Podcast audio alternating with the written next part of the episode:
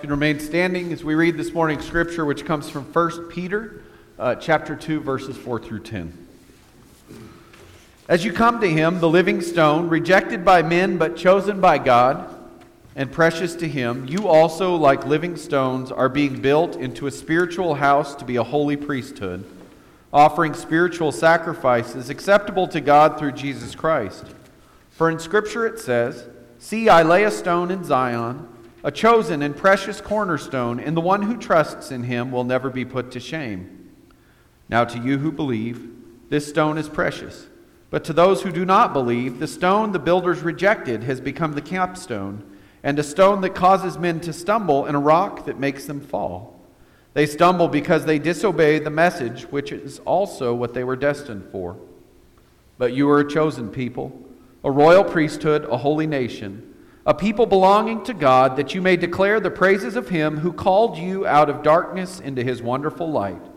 Once you were not a people, but now you are the people of God. Once you had not received mercy, but now you have received mercy. This is the word of God for us, the people of God. Thanks be to God. If I can invite you to be seated, please.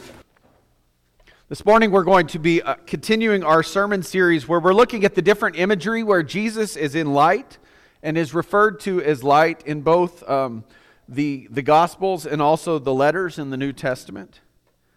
And this morning, we're going to be looking and seeing how God invites us to invite the light of Jesus into our lives, to illuminate and to illumine every aspect of our life in order to draw us out of darkness. This morning, our scripture comes from the New Testament book of 1 Peter. Peter is a letter in the New Testament whose authorship is attributed to being written by the apostle Simon Peter sometime between 64 and 68 AD. We know from the book of Acts, if you go and read the first, oh, 15, 16 chapters of the book of Acts, we know that Peter continued to lead the Christian church and the Christian movement after the resurrection and ascension of Jesus up until Peter's death in Rome about 19, or about 1968. Wow. Uh, 68 AD. The book of Acts documents Peter's evangelistic ministry as he travels with the apostle Silas, uh, Silas is the same apostle that uh, traveled with the apostle Paul for a period of time. But later, Silas joins up with Peter in his ministry, and the two of them plant house churches in Asia Minor, which is kind of modern day Turkey. Peter is remembered for his leadership within the disciples and later his ministry among the Gentiles who were outside of the Jewish faith, but who heard the gospel of Jesus, accepted the gospel, and received him into their hearts and changed their lives. And so, if you read very briefly in Acts chapter 10, it gives us a story of Peter and this change that's important for us to think about later in this sermon.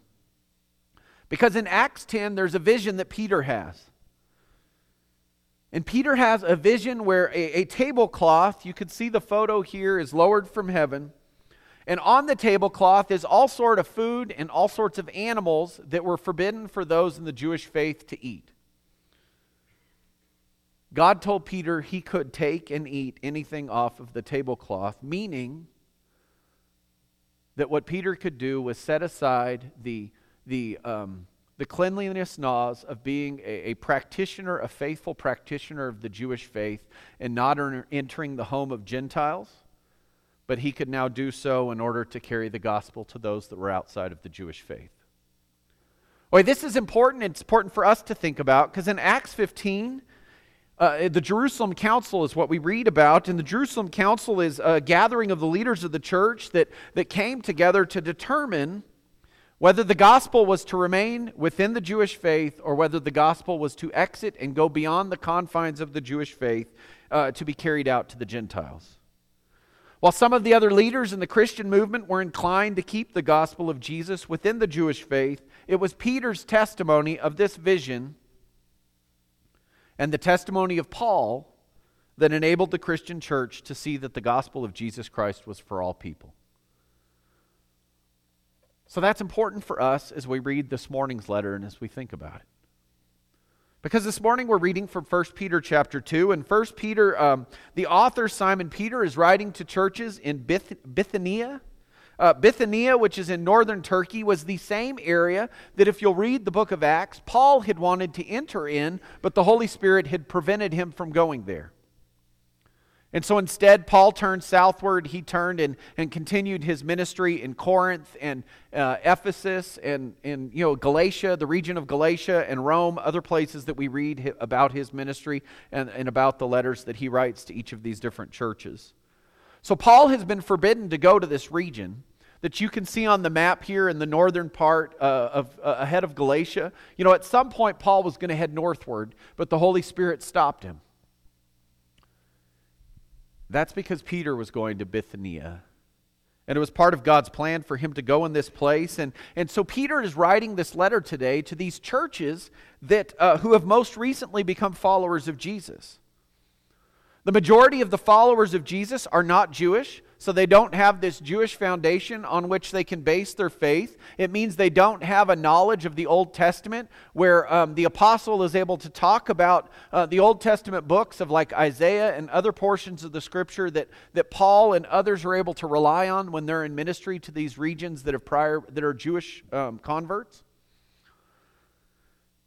And so Peter's writing a letter to this community where he's obviously been, he's obviously carried the faith, he's obviously formed a church or a group of house churches that are meeting together, and now he is writing them as we read, uh, you know, when, with Paul's letters and everything else, he's writing them to uh, answer questions and to deal with problems that, of course, we don't know about because we don't have any versions of the letters that, that Peter may have received or someone brought a message to him.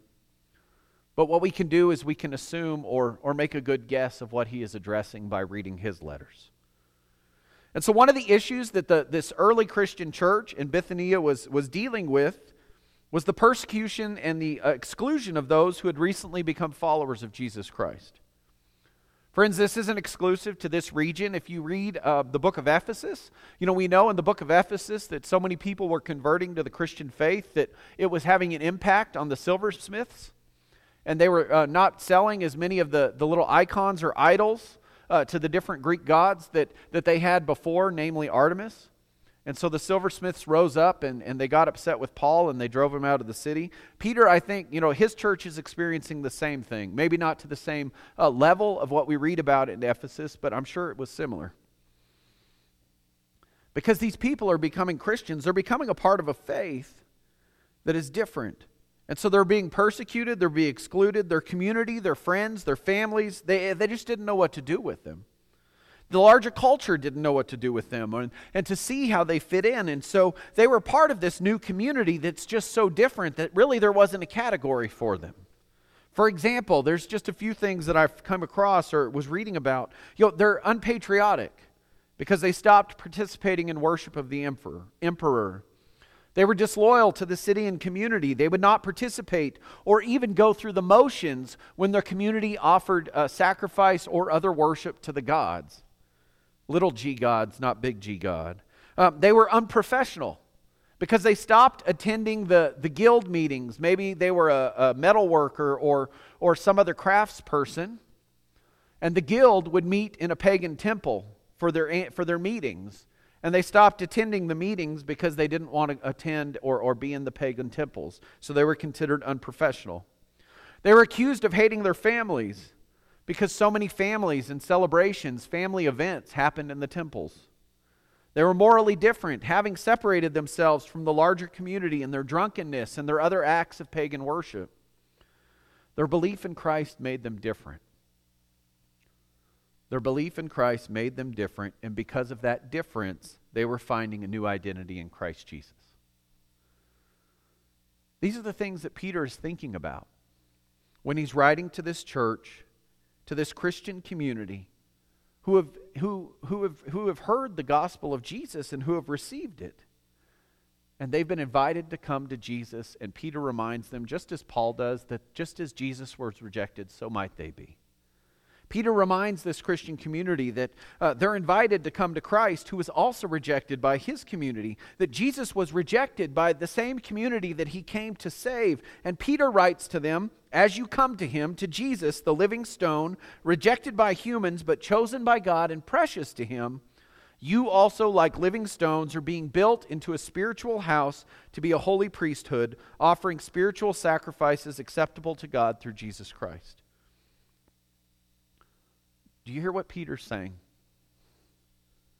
What he is telling the early Christian church and what he is telling us is that we are the stones through which God is going to rebuild the temple. Living stones by which God is going to uh, work through his Spirit, through which God is going to inhibit within us, using the Spirit to, to work through us and to guide us and to re- direct us. What Peter is saying is they're not to be pausing everything that they are doing, looking to Jerusalem, anticipating the rebuilding of the temple in Jerusalem. What Peter is saying is that through the working and the indwelling of the Spirit, through the sacrifice of Jesus, he's saying you are the temple and you are part of the temple of God. You are part of the new creation that is happening in and through Jesus. You are the living stone because you have received the message of hope and of life and of grace and of forgiveness that comes only from the one who is the living stone. That's Jesus, right? And so we have to be careful when we read these verses because these verses at times, you know, they're used because it says you are chosen, you are chosen, you are chosen. And, and we can read them and think that, that what it's telling us is that, you know, God has predestined us to be a, a person of faith. God has predestined or already chosen you as opposed to someone else to be a person who hears the message of hope and of grace and of forgiveness and has accepted it and has received it. But that can't be furthest from the case. Because as Wesleyan Christians, what we believe is that when Jesus came and when he died and when he offered himself on the cross, he did that for all people.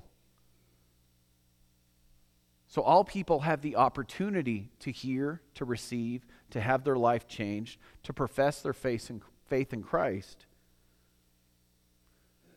It means that God's given us all the opportunity to repent, to turn from our sin. We believe that God has, has provided grace to all people. But we believe that all people have the opportunity to either A, accept it, or B, reject it. So, what Peter is saying to us is that Jesus has made himself a living sacrifice. He has made himself the cornerstone on which all who hear this message of hope and this message of grace can um, accept and, and receive and build their life upon it. And it's when we choose to accept this this gift of Christ, that he makes us a part of the temple of God on earth. Friends, that's when you can take and you can look and you can see where God takes your times of darkness and he turns them into light. I don't know how many people have thought or can think of times in their lives when maybe things weren't going wonderfully. Maybe there were, um, you know, situations, um, just, you know, whatever it is. And you're able to look back now and you're able to see where God has taken that time that was of the most difficulty and God has brought it out into the light and made it something that is of the light for you now. Because God takes our times of darkness and he turns them into times of light.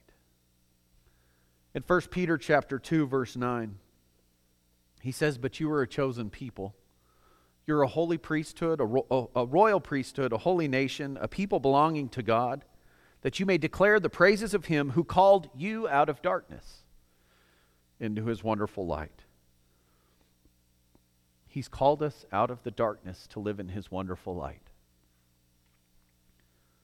Light that leads to following God, light that allows us to be in the presence of God, light that leads us to follow His Word, light that allows us to have the humility to submit ourselves to the prompting of the Holy Spirit that's working in us and through us and around us. This isn't by accident. God hasn't done this by accident. God hasn't done this as a coincidence.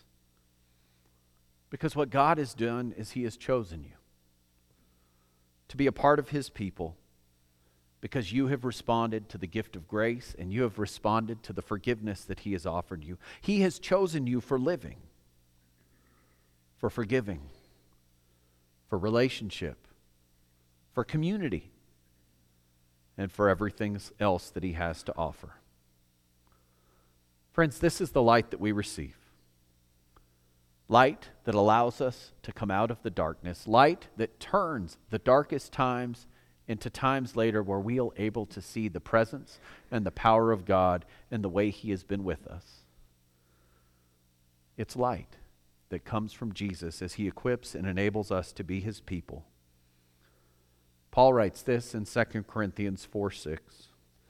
For God, who said, Let light shine out of darkness, make his light shine in our hearts, to give us the light of the knowledge of the glory of God and the face of Christ.